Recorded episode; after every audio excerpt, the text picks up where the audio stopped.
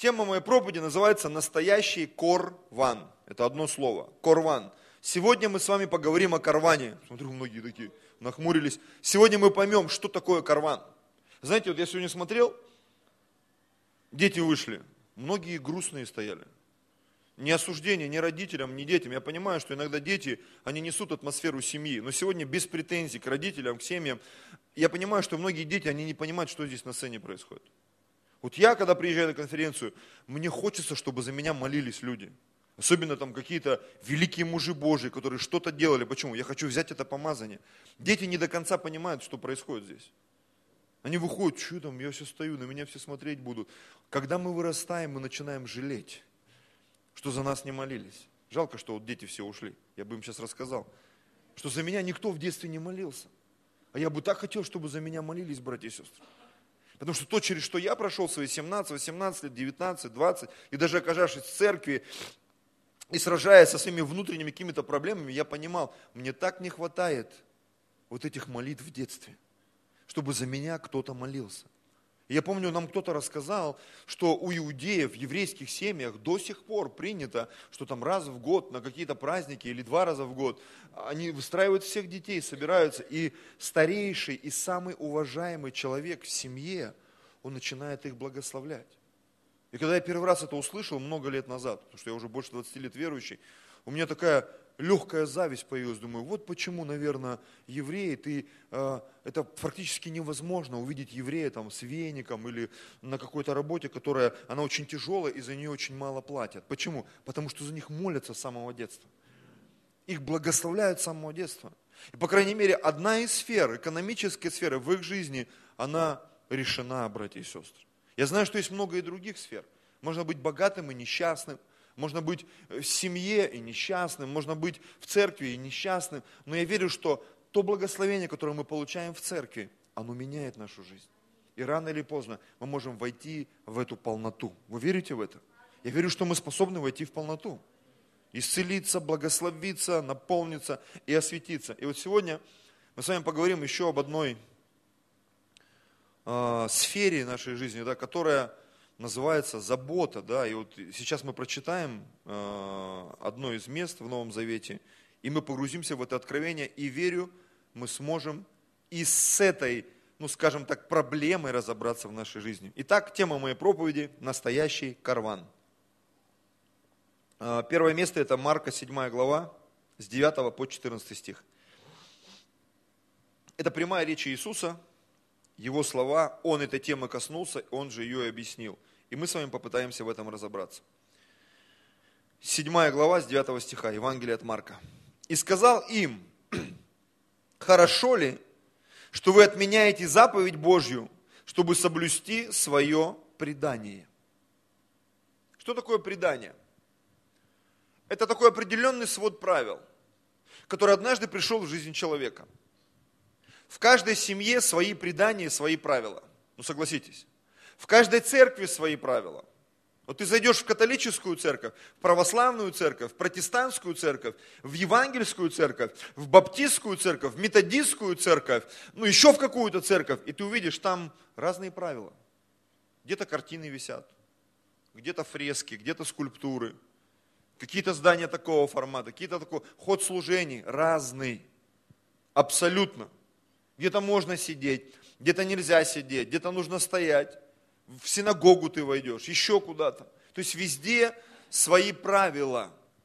И вот здесь Иисус, он как бы обращает внимание, что иногда правила семьи или церкви, какими бы они хорошими не были, они могут конфликтовать с Божьей заповедью.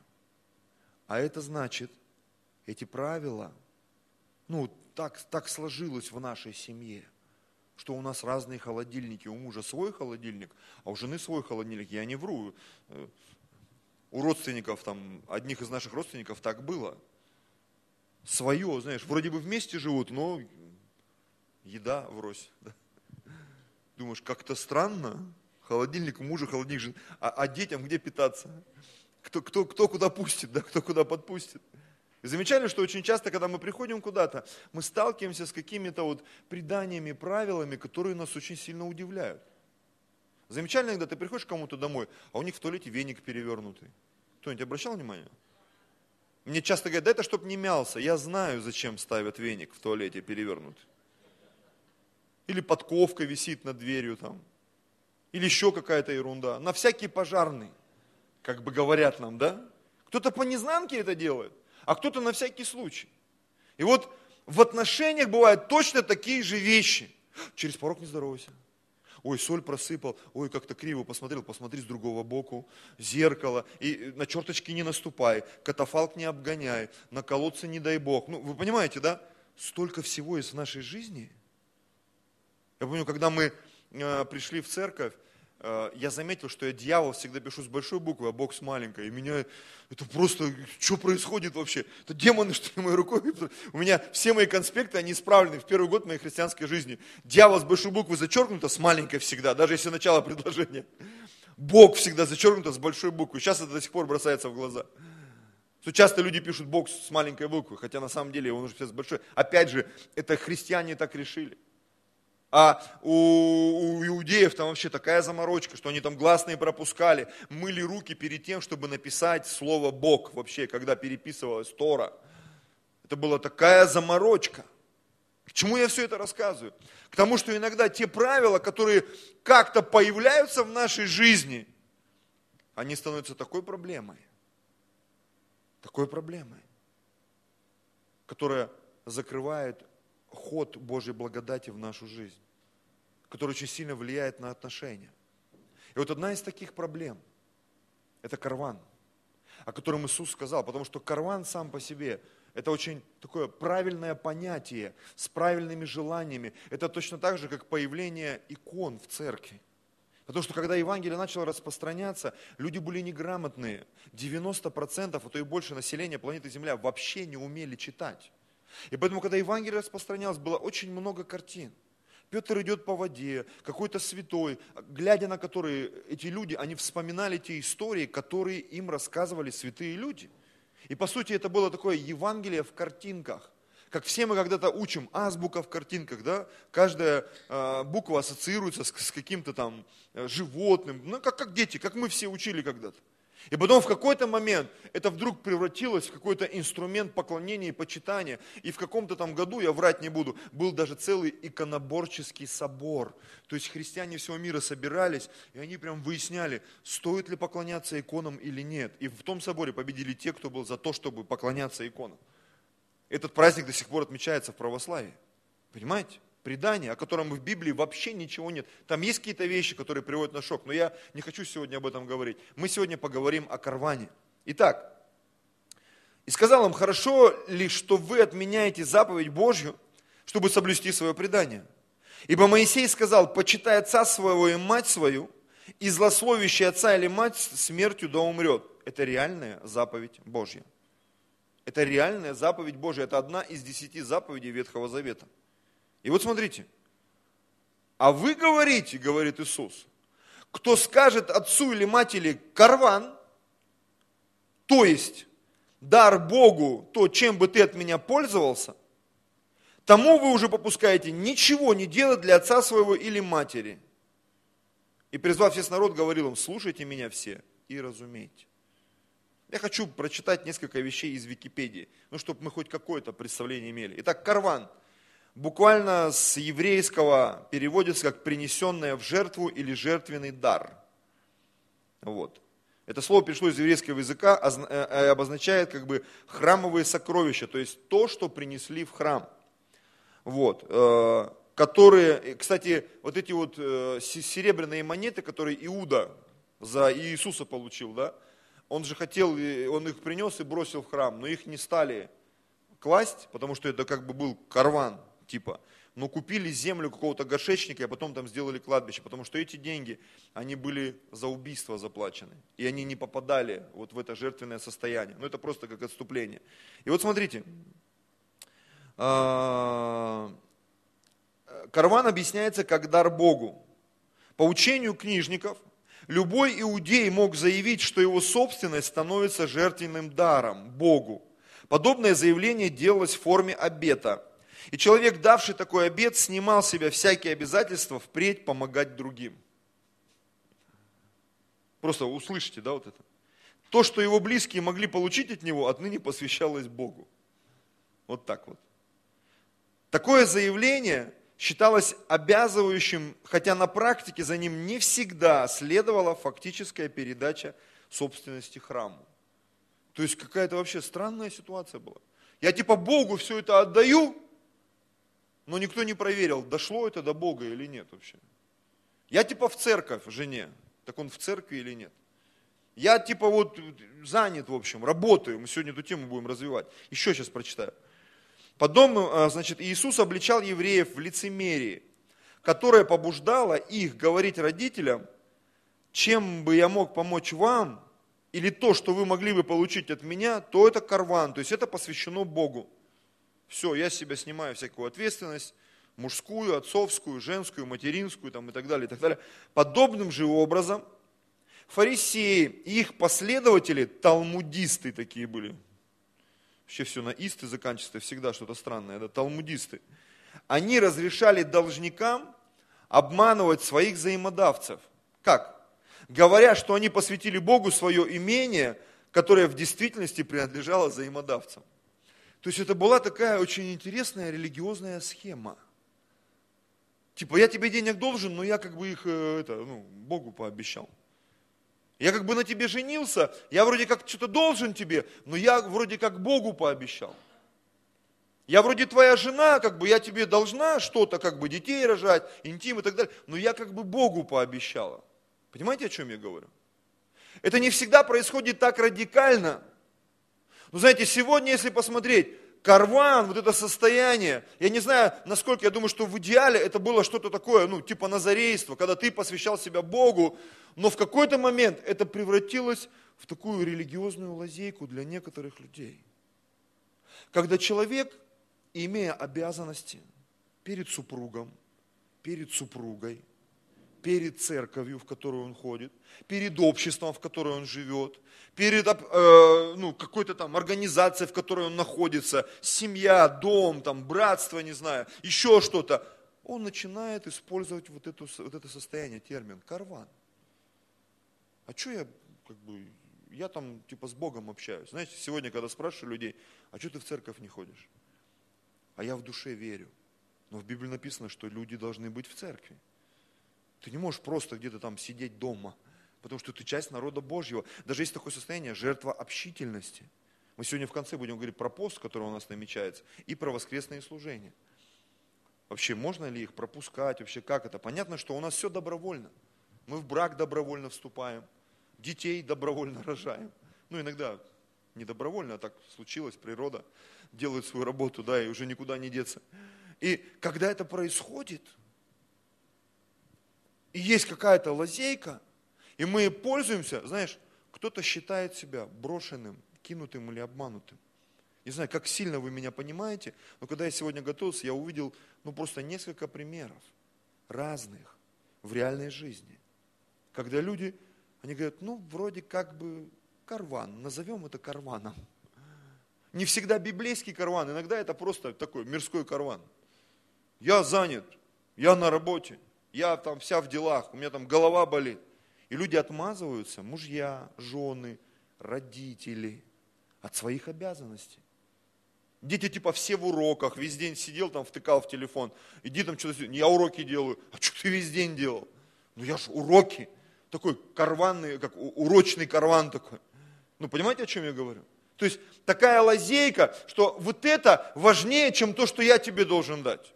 У меня есть что-то, что важнее. Моя работа важнее семейных отношений. Я же зарабатываю деньги, но ты нам больше нужен, как муж, как жена, чем то, что ты зарабатываешь. Порой так бывает на самом деле. Я где-то там решаю свои проблемы. Тебя в церкви нет. На служении нет, на домашней группе нет. Но я там вот сейчас решаю. И смотришь, он все больше и больше и больше и больше тонет. Уже не молиться неохота, не жертвовать, ни кому-то служить. Почему? Карван затянул. Причем так жестко. И Иисус, Он обличал этих людей, говорит, вы людям, этих фарисеев, Он говорит, вы людям дали эту лазейку. И люди, они не поклоняются Богу на всю катушку. Они не служат в семьях, как должно делать. Они не служат в храме, как это должно делать. И он обличал их за эти вещи. Почему я назвал сегодня свою проповедь «Настоящий карван»? Потому что настоящий карван – это настоящее посвящение Богу на самом деле. Это настоящее посвящение семье. Это как написано про праведника из первого псалма, что в законе Господа он день и ночь пребывает. И поэтому он все успевает. И семье послужить, и жене послужить, и в храме послужить, и с братьями побыть, потусоваться. Понимаете, праведник, он везде успеет. Почему? Потому что у праведника настоящий карван. Он знает, что для своей жены он мужем должен быть, для своих детей он отцом должен быть, для церкви он должен быть братом или священником, или еще кем-то там, или пастором. То есть разные обязанности. Вы знаете, когда я молюсь, очень часто я прошу у Бога, говорю, Господь, дай мне быть достойным мужчиной, достойным сыном Твоим, достойным мужем для своей жены, отцом для своих детей, пастором для той церкви, которую Ты мне доверил, достойным не отмазываться, карван, карван, знаешь, когда люди там встречи ищут, так к пастору невозможно попасть, какие-то там дела непонятные, схемы, невозможно встретиться. То есть я такое слышал не раз. Когда вроде бы небольшая церковь, а к пастору там на год запись, но я понимаю, когда тысяча человек церковь. Но когда 30 человек в церкви, к пастору невозможно попасть. Что за дела? Человек, он в таком, в карване. Он что-то готовится к чему-то, непонятно к чему. Дома на диване, почувствуя пузо не особо куда-то собирается.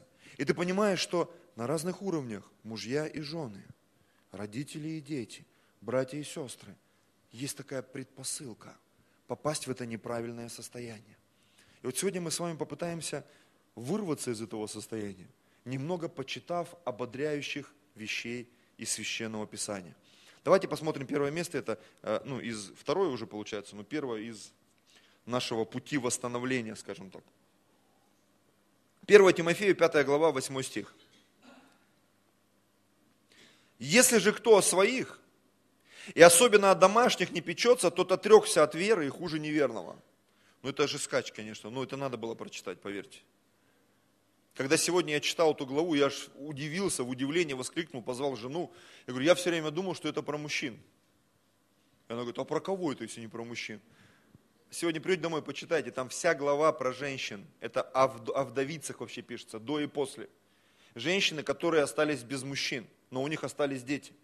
И там про молодых вдовиц, про пожилых вдовиц, там, по-моему, 16 или 18 стихов. И где-то посередине, в восьмом стихе, говорится, что кто о своих и особенно о домашних печется, тот отрекся от веры и хуже неверного. То есть это когда женщина остается одна, у нее дети. Но я сегодня не хочу говорить о женщинах, которые не исполняют свои обязанности. Я говорю вообще в принципе о том, что когда в нашу жизнь приходят обязанности, а они приходят, на самом деле, хочешь ты их или нет, они есть и в семье, и в жизни. Как э, какой-то фильм вспоминаю, когда там семья таких афроамериканцев, да, и мама там идет по комнатам, выходите, выходите и в одну комнату стучит, выходи, там Изабелла, или как-то ее звали. Она говорит, мама, почему ты все время стучишь в мою комнату? И мать отвечает, потому что ты здесь живешь. Ты здесь живешь, и ты обязана исполнять законы дома, в котором ты находишься. Аминь. Мы живем в России, и мы обязаны э, жить по законам этой страны, в которой мы находимся. Вот мы в Латвию ездили, там свои законы, свои приколы, автомобильные и так далее это сделайте, то не сделайте. Мы звонили, когда делали там эту визу, и нам сказали, если вы по приглашению едете, то вам э, страховка на машину не нужна. И вот мы приезжаем на границу с Латвией, и он смотрит на нас, а латыши, знаете, они такие супер спокойные люди вообще, невероятно. Вообще даже глаз не дергается. А где ваша страховка, грин-карта? Нету у нас. Ну, разворачивайтесь, уезжайте в Россию. В смысле, как разворачиваетесь? Но ну, по закону Латвии у вас должна быть страховка, грин-карта, вы заезжаете на территорию Европы, знаешь, и он, это я говорю еще как-то так быстро, а он, вы заезжаете на территорию Европы, то есть так спокойно, и ты внутри уже там закипаешь весь. И ты вот как в России у нас принято тогда на базарах, да, особенно когда выяснение отношений идет. Я говорю, ну как так? Он говорит, ну можете пройти и купить там. Я уже думаю, сколько они сейчас предложат мне, сколько это стоит, тут интересно. Но потом мы спросили у русских, там что-то в тысячу рублей разница всего, кто купил перед границей и кому, как мне, пришлось покупать на границе. Почему? Ты попал на территорию, и ты обязан подчиняться. И где-то это работает, где-то не работает, где-то пронесет. А, мы проехали, встретили других людей, они говорят, ну у вас спросили, говорит, а у нас даже наши страховки спрашивали, ну еще там на себя страховку делаешь. То есть, и говорит, ты никогда не знаешь, что с тебя спросят. И ты не можешь отмазаться. Но мы почему-то иногда это делаем, братья и сестры. Мы не имеем на это права, но мы делаем. И потом что-то не так в моей семье, что-то не так в моей жизни, что-то не так в моей церкви. Почему меня уволили? Потому что есть определенная обязанность в корпорации, в которой ты работаешь, еще где-то. Я вот вспоминаю, а, Библия так интересно всегда говорила о Иосифе, что люди под, скажем так, покровительство, в которых он попадал, всегда очень сильно обращали на него внимание. И они все, и этот э, Патифар, и начальник тюрьмы для рабов царя, и сам фараон, они предлагали ему, слушай, бери управление в свои руки. Почему? Как вы думаете? Потому что, я думаю, посвящение Иосифа, оно зашкаливало. Я часто слышал от неверующих, от верующих, что верный человек на вес золота. Посвященный человек на вес золота. Кто нашел, написано, добродетельную жену, она и готовит, она и стирает, она и, и поговорить может. Аллилуйя. Ой, так она вообще много чего может. Вот написано, кто нашел добродетельную цена ее выше жемчугов. Уверенно написано в ней сердце ее мужа. Уверенно. Уверенно. Что-то есть в таких женщинах. Им хочется доверять. Аминь. Потому что нет вот этого вот, назовем это карван по-библейски, да? Раз и пропетлял. Раз и ты не можешь понять, что такое. Меня разводят, что ли, уже который день? Который год? Что происходит вообще в этой церкви? Что происходит в этой семье? Современный перевод хочу прочитать, 1 Тимофею, 5 глава, 8 стих. Если же кто не заботится о своих родственниках, особенно о собственной семье, тот отрекается от веры, и он хуже, чем неверующий. Вот так вот. Идем дальше. Филиппийцам 2 глава, 4-5 стих. Не о себе только каждый заботься, но каждый и о других. Мне тут нравится несколько слов. Мне нравится слово «заботиться», что мы должны научиться заботиться друг о друге. И еще, я очень часто слышу от людей, как бы, ну вот у меня такой формат мышления, что я вот это не умею, то не могу, это не хочу. Мне здесь нравится слово «каждый». Каждый. Каждый. Неважно, мужчина ты или женщина. Для каждого свое время. Знаете, мы дома там не кидаем жребий, кто сегодня постель заправляет или готовит там и так далее. Этого нет. Потому что я понимаю, как на моей супруге, так и на мне лежит эта обязанность. Чтобы в доме был порядок, чтобы в доме были деньги, чтобы в доме было тепло, чтобы в доме был уют, еда, одежда и много-много-много. Какие-то вещи, функцию берет она на себя. Что-то я на себя беру. Иногда мы пытаемся договориться, иногда не всегда это происходит в такой красивой манере, как в принципе и во всех семьях. Точно так же и в церкви. Кто за что отвечает? Кто расставляет стулья? Кто отвечает за порядок? Кто отвечает за расстановку, уборку инструментов? Ведь никого не назначали, да, уборщик инструментов, ты зашел, и тебе такой значок выдали. О, мне дали новое звание. Нет, мы же это делаем по желанию, согласитесь. И мне нравится слово «каждый». Не говорит, здесь речь не идет об уравниловке, вся церковь должна убираться. Нет, но каждый выбирает себе что-то. Знаете, хуже когда? Когда а, определенная часть, иногда это большинство, к сожалению, они вообще стараются ничего не делать. Ну, как бы церковно это ничего. А в семье кто отвечает? А мусор? Вот у нас тема мусора, она все в нашей семье до сих пор не решена.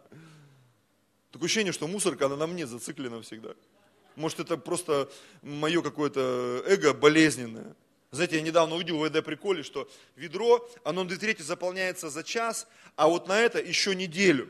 Потому что там вот это вот начинается, и потом, когда я, я уже, у меня нервы не выдерживают, я либо кричу, говорю, так, мусор выносим, либо уже в хорошем настроении проснулся, я сам. И ты когда вот это вот выдергиваешь оттуда, Ты как будто, знаешь, такую гирю достаешь, там, килограмм 16, просто вот так вот, ты ж выходишь в коридор, думаешь, это ж надо, какие умельцы, там, там готовы даже бутылочки разрезать, туда затрамбовать, коробочки разорвать, туда вот, таким вот плотничком, знаешь, пресс так бы сделать не смог. Хотя нужно, нам мы даже не на улицу выносим, просто сделать шагов 10, вот выйти в коридор, дойти до мусоропровода и просто туда вот так вот сделать. И все. Ну это такая проблема вообще. Я не знаю, как у вас в семье, ну у нас вот так. И любые моменты, заправление постели, еще чего-то, и когда ты где-то приходишь, общаешься, где-то в фильмах это видно, знаете, вот это вот возня, уборка, опрятность в одежде, э, какие-то там слова-обороты правильные, приветствия. И многие люди, они на эту волну садятся, карван. И потом они это же пожинают все, что они сеют. И потом, почему у меня такая жизнь не устроена? Со мной особо никто не здоровается, мне никто не звонит, со мной никто не общается. В Библии написано, хочешь иметь друзей, сам будь дружелюбным. А я вот никому не звоню. Мы тут общались с одной сестрой, может быть, год назад. И она говорит, у меня, говорит, подруга, ну такая уже женщина, знаешь, как, помните, Карлсон такой был, мужчина в полном расцвете сил. И вот есть женщина тоже в полном расцвете сил. Ну, такая уже бальзаковского возраста, скажем так. Она переехала из Украины куда-то в Россию. Говорит, когда я жила там, мне, говорит, звонили день и ночь братья и сестры. Я, говорит, в церковь ходила редко, но там звонят, приходят, тянут, тудын, тудын. Ну и вот она переехала в какой-то район там где-то вот в России. Пришла в церковь, со всеми познакомилась, говорит, ушла, говорит, говорит, ты знаешь, говорит, за два месяца никто не позвонил. Я, говорит, в такой печали. Так тебя ж там звали. Звали, тянули. А тут ты сразу почувствовал разницу. Знаешь, как в той рекламе. Почувствуй разницу. Сила любви бывает разная. И рано или поздно, когда ты по отношению к кому-то включаешь вот этот карван, и потом вдруг ты пожинаешь по отношению к себе, ой, как это печалит, братья и сестры, ну согласись. А меня не позвали, а ты кого-нибудь звал? А мне не сказали, а ты кому-нибудь говорил? А мне не сделали. Ну а ты кому-нибудь делал? Или ты отмазывался просто? А вот я, вот я не знал, там вот, а вот меня там нету, там, тут, тут, так ты будь там чтобы быть в курсе. И тогда не будет вот этого странной реакции. И здесь дальше есть продолжение, пятый стих. «Ибо вас должны быть те же чувствования, какие во Христе Иисусе». Здесь не написано, что о себе не надо заботиться. Нужно заботиться. Вообще это вторая заповедь. Возлюби ближнего, как самого себя. Если себя не любишь, вряд ли получится возлюбить ближнего. Поэтому, когда написано не о себе только каждый заботится, но каждый о других, это значит, что заботясь о себе, нужно научиться заботиться и о других. Аминь. Просто у нас подход разный. Вот в нашей семье, открою, ну мы же пасторы все-таки, надо с нас пример брать. Раньше так было, сейчас уже по-другому немножко. Если что-то вкусненькое дома, все, у меня супруга, оставь детям. Я говорю, ну я хочу это съесть, я сейчас пойду в магазин и куплю. Ну, что за дела? Я не наелся, дайте мне вот это съесть, попробуй. Оставь детям. Все, все. Там гематоген, оставь детям. Пусть понюхают, лизнут, но зато оставили. Я, конечно, утрирую, но вот это вот, мы долго с этим боролись. Я говорю, реально, я сейчас тебе прям дам денег, ты купишь пять раз больше пойдешь. Я хочу это съесть. Ну, я так смотрю на это. Я не знаю, как женщины любят поровну все делить, правила, условия и так далее. Я говорю, давай я сегодня, ты завтра. Нет, давай поровну. И как бы то ни было, это, понимаешь, это может быть разный за, за, за этот, как сказать, подход к заботе, да, но он есть, потому что я тоже люблю заботиться о людях. Люблю заботиться о своей жене, люблю заботиться о детях. На самом деле, может быть, не так явно это проявляется, как со стороны моей супруги, но это происходит на самом деле. И им есть что вспомнить о том, как я проявлял вот это заботу и так далее. То есть не было какого-то, знаешь, когда такой открытый карван пожизненный. И ты смотришь, жена в одном углу сидит, муж в другом углу сидит, дети там у себя по комнатам сидят. Никому ничего не надо. Никто ни за что не отвечает. И когда ты берешь определенную ответственность, у нас был такой период, когда а, мы такой познавали Москву, везде ходили, я отвечал за какой-то досуг. И дети настолько к этому привыкли, знаешь, когда вот тебе все время что-то дают, дают, дают и не напрягают. В какой-то момент ты удивляешься, а что за дела вообще? я помню там, Людмила ко мне подходит, мы только в Москву перебрались, может, пару лет прошло, говорит, что-то дети, говорит, непонятно, как суббота, а мы дома сидим, никуда не идем. Что за дела вообще? Потому что в субботу мы куда-то ходили, что-то делали. Тут что за дела? Суббота уже 12, мы дома. Как такое может быть? Знаешь, когда мы привыкли к чему-то, ты пришел, тебя накормили, тебя повеселили, тебя обули, одели, тебе сплясали, покружили на все деньги, а то и бесплатно. И ты такой счастливый, и тут раз, я не понял, а где все? посмотрите на меня, посадите на коня, а этого не происходит. Ульяна, у тебя эта книга есть? Э, Куда делась собака? Есть, да? Очень хорошая книга, я часто ее вспоминаю.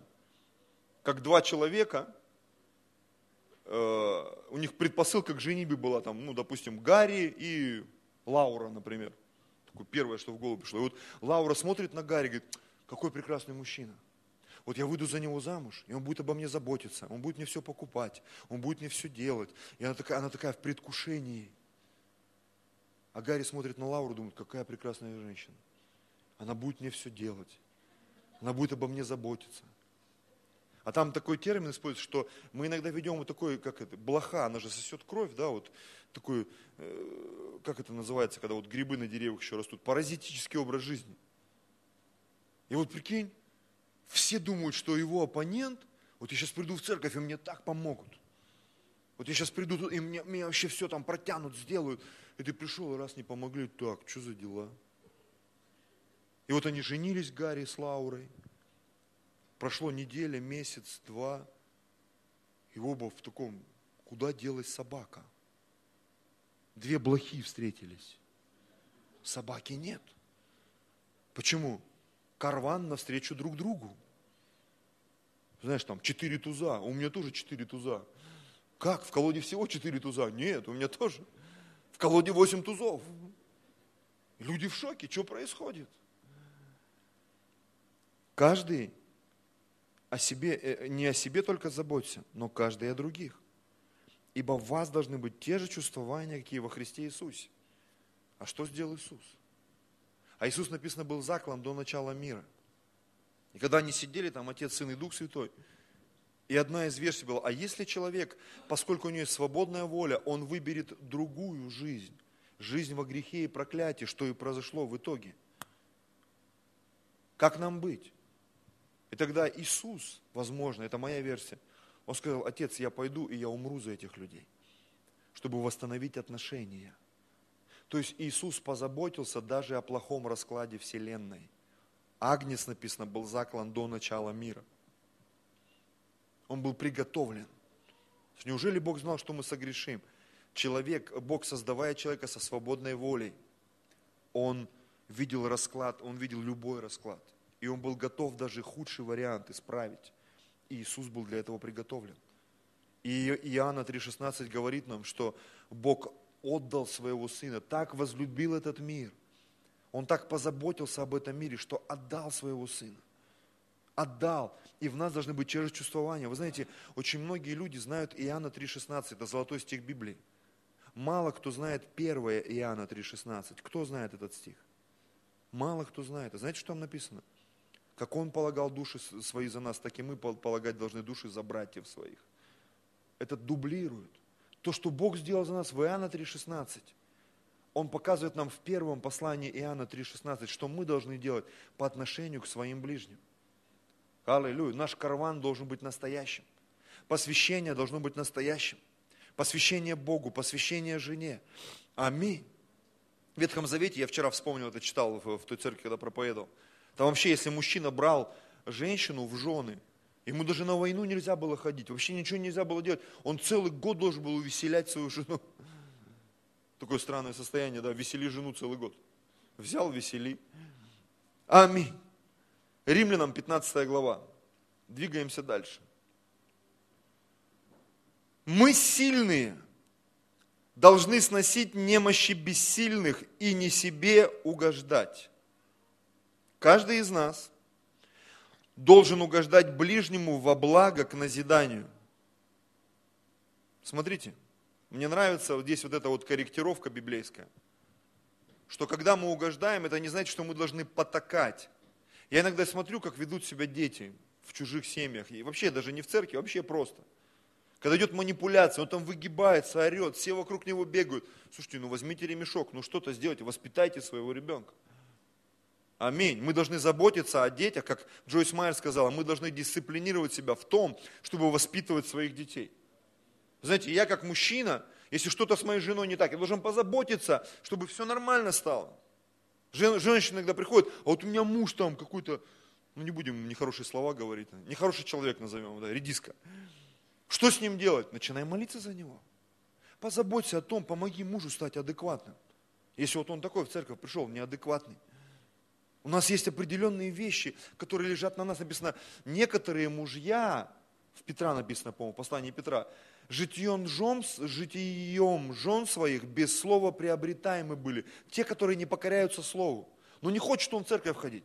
Не хочет он Господа славить. Ты своим житием можешь его приобрести. Через что? Через заботу. Не сказать, что вот я в церковь и все такое. Я помню, пастор Алексей рассказал историю потрясающую. Говорит, однажды говорит, прихожу на служение в Латвии, говорит, забегает мужик, ну такой, знаешь, то ли таджик, то ли узбек, усатый такой с животом, ну такой прям. И за ним женщина бежит, смотрю, из нашей церкви кто-то из лидеров домашней группы, активная. И вот он подбегает, я хочу с вами поговорить. Он говорит, да, вот моя жена, вот она дома ничего не делает, все какие-то у нее конференции. И, ну, и жена такая, ну вот, типа, мужа в церковь привела. Ну, мол, сейчас пастор все разрулит. Ну, а Алексей говорит, я послушаю, говорит, ну, вообще-то, говорит, я рекомендую вам пойти домой и сделать то, что вам говорит муж. У нее глаза вот такие. Говорит, да, да. И потом она на следующий день приходит, глаза блестят, сияет. Говорит, что, что, что случилось? Говорит, вы не представляете, муж пришел, говорит, хороший у тебя поп.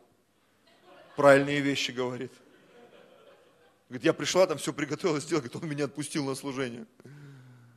Все отключи на время свой карван. И глядишь, все нормально. И в попа твоего поверят, и мужья, и жены. И придут посмотреть, что там вообще происходит у вас в церкви, что так меняются жены, мужья и дети. Что они такие посвященные становятся, заботливые. Почему? Потому что в Боге мы становимся сильнее, чем наши неверующие родственники, братья и сестры. Аминь в Боге мы становимся сильнее, чем те, кто, возможно, пришел после нас в церковь. Слабенькие, кто мало молится, мало верит, но мы можем их приобрести. Мы можем им своим примером показать, что вообще-то быть на каждом воскресном служении это круто. Не пропускать домашние группы это круто. Аминь. Быть верным в десятине, в молитве. Не пропускать мимо ушей церковный пост, который в начале месяца, это круто. Приводить людей на служение это круто.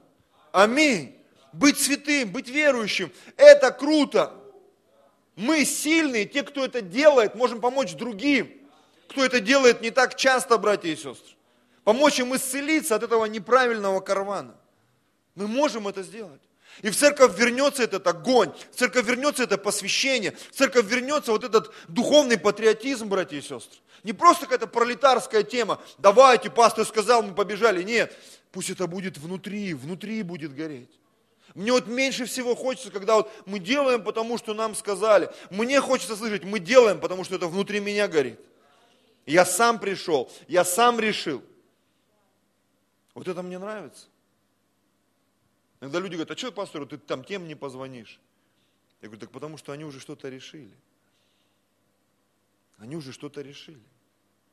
Моя супруга, это вообще иногда у нее, мать Тереза включается. Давай вот там, я говорю, зачем ты пишешь людям? Ты, ты делаешь им медвежью услугу. Пусть они сами позвонят и скажут, какое решение они приняли.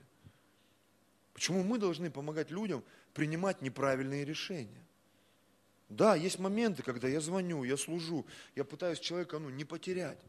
Но когда ты видишь, он уже сделал. У, у Рика Реннера есть книга потрясающая, потрясающая «Точка невозврата». Когда человек, он на определенное расстояние удалился, и ты понимаешь, ну как бы, ну ты уже не можешь ему ничем помочь. Это как в болезни. Почему часто говорят, мы должны, ну, как сказать, делать профилактику, хотя бы флюорографию раз там в год, раз в два года.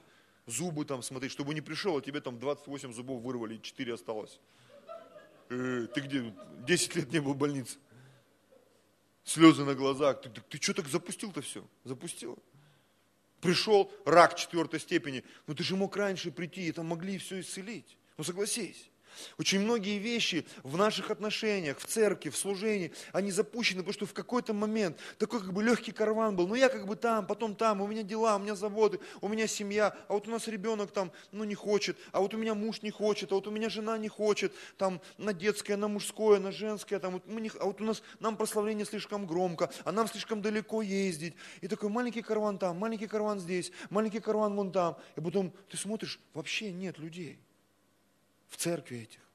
Они потерялись, они где-то утонули, все плохо. Или наоборот, все хорошо так, что просто куда-то уносит в непонятном направлении. Карван – это очень опасная штука, братья и сестры. Это очень опасная штука. Это как электричество. Когда ты включаешь магнитофон, телевизор, это нормально. Когда ты вот так в розетку делаешь, тебя может ударить током. Вот так со многими вещами. Это как секс, уж простите. В браке это великое благословение. Вне брака это как пальцы в розетку пихать. Не знаешь, когда долбанет. И чем. Каждый из нас должен угождать ближнему во благо и к назиданию. Ибо и Христос не себе угождал, но, как написано, злословия злословящих пали на меня. А все, что писано было прежде, написано нам в наставление – чтобы мы терпением и утешением из Писаний сохраняли надежду. Аллилуйя.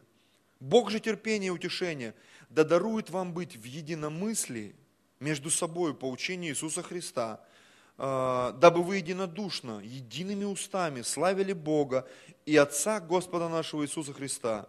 Посему принимайте друг друга, как и Христос принял вас в славу Божью. Аминь, аминь, Аминь. Очень важно вот эту свою жизненную позицию, ее времени от времени проверять, как написано, кто стоит, берегись, чтобы не упасть. Кто стоит, берегись, чтобы не упасть. Знаете, очень многие вещи, они так легко теряются в Боге. Ты Библию день не почитал, два не почитал, месяц не почитал, а потом ты вспоминаешь, что ты Библию год не читал.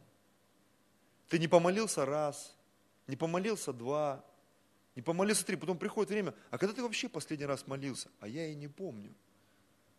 Ты не попастился один раз, не попастился другой раз, не попастился третий. И вот он как пост, брат, сестра, где-то он на связь не выходит, где? Он пересиживает где-то пост. Потому что для него это уже где-то даже не на физическом уровне, где-то на духовном уровне, это уже что-то вот инородное. И вдруг ты понимаешь, как вот знаете, вот раковые клетки, они есть в организме каждого человека. У всех есть раковые клетки. Они где-то вот плавают в виде родинок, красных, коричневых, где-то вот они как-то проявляют себя в нашей жизни. Но в жизни некоторых людей, в стрессовых ситуациях, еще в каком-то, вдруг эти клетки начинают группироваться. И образуются завязи, там, лимфоузлы, еще что-то, какие-то скопления. И потом вот это сначала просто опухоль, сборище каких-то клеток внутри тебя – и в какой-то момент вдруг на уровне ДНК происходит какое-то переключение, и эта опухоль становится злокачественной. Это часть твоего организма, бывшая часть твоего организма. Она вдруг начинает работать против тебя. Знаешь, как я помню, слышал проповедь в Благовещенске давным-давно, раковые клетки церкви. Когда вдруг человек, находясь среди братьев, среди сестер, тын, такой момент инакомыслия, он поймал какую-то мысль. Слушай, в нашей церкви что-то не то. С нашим пастором что-то, с моей женой что-то не то, с моим мужем что-то не то, с моими детьми вообще что-то не то в этом мире происходит. Знаете, сейчас все это где-то муссируется, да, один из пасторов одного из крупных объединений здесь в России, на ушах у всех, на устах, что происходит вообще? Эти прямые эфиры, которые кто видел там в Инстаграме, это что такое вообще происходит? Люди в шоке, мне звонят, спрашивают, это что такое вообще? Я говорю, ну мне нечего сказать. Никто не застрахован, ни один пастор, ни один епископ. Никто не застрахован. Можно увлечься и всем, и алкоголем, и блудом, и курением, и каким-то инакомыслием. Как одна церковь была в Литве, пастор пятитысячной церкви, он увлекся вот этим вот кальвинизмом, знаете, вот погрузился в это учение, и в церкви осталось 30 человек. Один город в России, пастор увлекся там Амвей или чем-то там, говорит, я буду там бриллиантом. И он стал бриллиантом, но от 700 человек в церкви осталось 30 человек. Потому что человек где-то переключился на какие-то вещи, которые его просто технично увели из Божьего присутствия. И когда я об этом учил на библейской школе в Красноярске, женщина стоит и говорит, а я из этой церкви, я из этой церкви. Я говорю, сколько у вас там человек? Говорит, ну человек 40 сейчас уже. И я понял, что это реальность. Что карван это такая тема, которая дает нам, как бы, знаешь, такую льготу. Я, я не могу, я могу и не служить. Я могу свои обязанности и не исполнять. И потом, почему моя жизнь такая пустая? Потому что настоящий карван – это посвящение на всех уровнях. И как мужчина, и как женщина, и как муж, и как жена, и как брат, и как сестра в церкви на самом деле. Это посвящение. Посвящение. На самом деле. Аллилуйя. Еще одно место. И будем молиться. А, так, так, так, так. Где же это? Агея. Агея. Агея, первая глава. Пожалуйста, музыканты, можете уже выйти. Так сказал Господь Савов, народ сей говорит, не пришло еще время, не время строить дом Господень. И было слово Господне через Агея пророка. А вам самим время жить в домах ваших украшенных, когда дом сей запустений. Посему ныне так говорит Господь Саваоф. Обратите сердце ваше на пути ваши. Вы сеете много, собираете мало. Едите, но не в сытость, пьете, но не напиваетесь. Одеваетесь, а не согреваетесь. Зарабатывающий плату зарабатывает для дырявого кошелька. Так говорит Господь Савов, обратите сердце ваше на пути ваш. Взойдите на гору, носите дерева, стройте храм. И я буду благоволить к нему и прославлюсь, говорит Господь. Ожидаете многого, выходит мало – и что принесете домой, то я развею. За что, говорит Господь Савов? За то, что дом мой, мой дом, который в запустении, тогда как вы бежите каждый к своему дому. Посему и небо заключилось и не дает вам росы, и земля не дает своих произведений. Я призвал засуху на землю, на горы, на хлеб, на виноградный сок, на илей, и на все, что производит земля, и на человека, и на скот, и на всякий ручной труд. Я бы, может быть, немножко перефразировал в ситуацию нашей проповеди. Почему семьи в запустении? Потому что где-то включился вот этот карван. Почему церковь в запустении? Порой служение, домашние группы. Где-то запустился карван. Карван. Когда человек вдруг начинает жить для себя. Когда я слышу от молодой семьи, а слушайте, а детей-то будут. А мы не планировали детей иметь. Как не планировали? Ну надо как-то встать. Знаешь, мы поколение 90-х с моей супругой. Всех троих детей отговаривали рожать. Всех. Когда второй родился, там, у меня теща, пук-пук-пук-пук, 38 капель валерьянки, какой там фильме «Тайна третьей планеты». Когда родилась дочь, она забеременела, моя супруга даже немножко запереживала. Говорит, вообще, как маме сказать? Мы пролетели мимо всех материнских капиталов. Знаешь, когда я сегодня смотрю, где Виолетта? Авель, куда они делись все? А вон там все сидят. На Максима, на Виолетту, на Авеля. Слава Богу, братья и сестры. Они не в лучшее время родились, наши дети. Но сегодня они с нами. И мы кайфуем. У нас неплохо получилось. Аминь. Слава Богу. Аллилуйя. Потому что кто-то, ты смотришь ему 40, 50, кому-то больше. Семьи нет, детей нет. И я не осуждаю. Мне реально жалко, как мужчине, у которого получилось. Семьей, с детьми. Реально где-то жалко. Я смотрю на людей, с которыми мы начинали. Вот сейчас жалко нет вот этого паренька, который приехал недавно в Москву. Мы с ним учились на библейской школе. И вот он приехал, он на год меня старше, с женой развелся, все плохо, в печали. Он приехал сюда, мы пытаемся ему помочь, его постоянно куда-то срывает, то в алкоголь, то в какую-то фигню. Мы помогаем ему уже всей церковью. Он не может. Почему? Потому что где-то был карван, карван, карван, карван, и потом ты сам превратился в карван, и ты уже рад, чтобы жизнь поменялась. Ничего не происходит. И мы уже смотрим на него, как его жизнь просто все глубже, глубже, глубже. Ты же понимаешь, там сколько денег не вкладывай, куда его не прилепляй, он не может. Потому что он так обкарванился уже. Что уже все эти входы перегорели, чтобы его заряжать, его батарейки духовные. Аминь. Последнее место и будем молиться. Галатам 6 глава, 9-10 стих. Делая добро, да не унываем. Знаете, когда ты стараешься что-то делать, а вокруг тебя мало кто старается, всегда есть предпосылка для печали. Че я один, че я рыжий что ли? Че я вот веду домашку, никто не ведет, че я прихожу на служение, особо никто там не напрягается, я пощусь, и ты понимаешь, что вокруг тебя никто не постится. Ты проповедуешь и понимаешь, что чуть ли ты не один проповедуешь. Как так? Что я один, что ли, быть верным своей жене, своему мужу? Помните, как Павел писал, одни ли мы не имеем права иметь жену-сестру, как Петр или другие апостолы? Помните, он писал? Мы все имеем это право. Но иногда, когда ты делаешь добро, ты верный в чем-то, посвященный, и у тебя настоящий карван, ты понимаешь, что у кого-то он не настоящий. Как в Малахии там написано – когда люди одни, они сдались, и они сказали, нечестивые живут хорошо. Мы смирялись, мы постились. И, и Бог говорит, эти слова дерзостно, ты поймал какую-то ложь.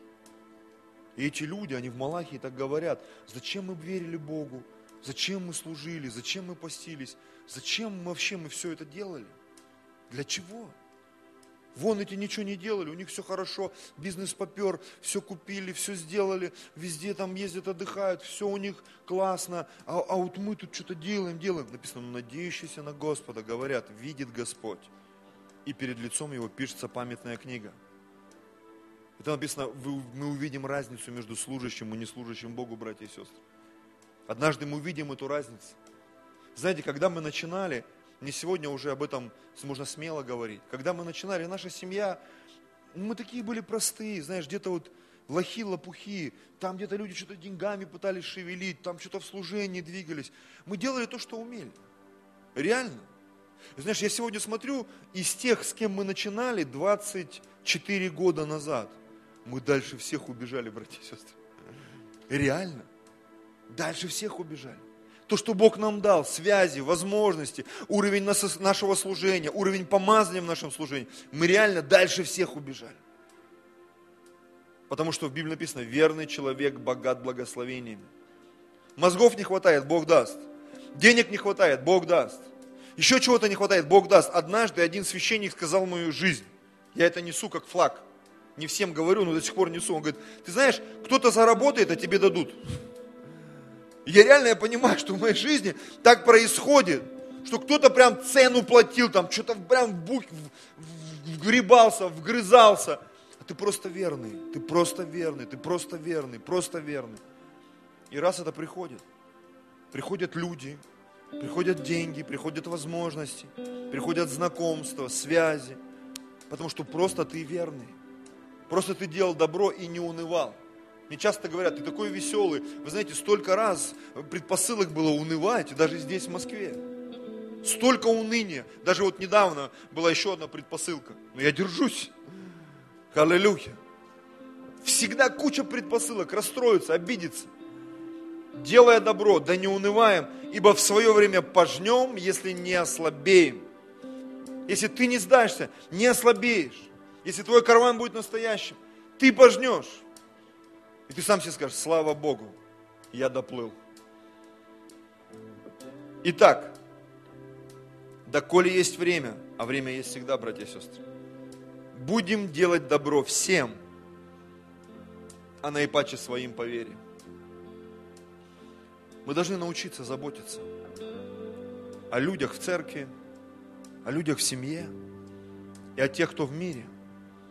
Доколе есть время – Будем делать добро. Будем стараться освещаться. Будем стараться быть заботливыми христианами. Людьми, несущими свет. Светилами лучезарными среди строптивого и развращенного рода. Давайте склоним голову свои. Отец Небесный.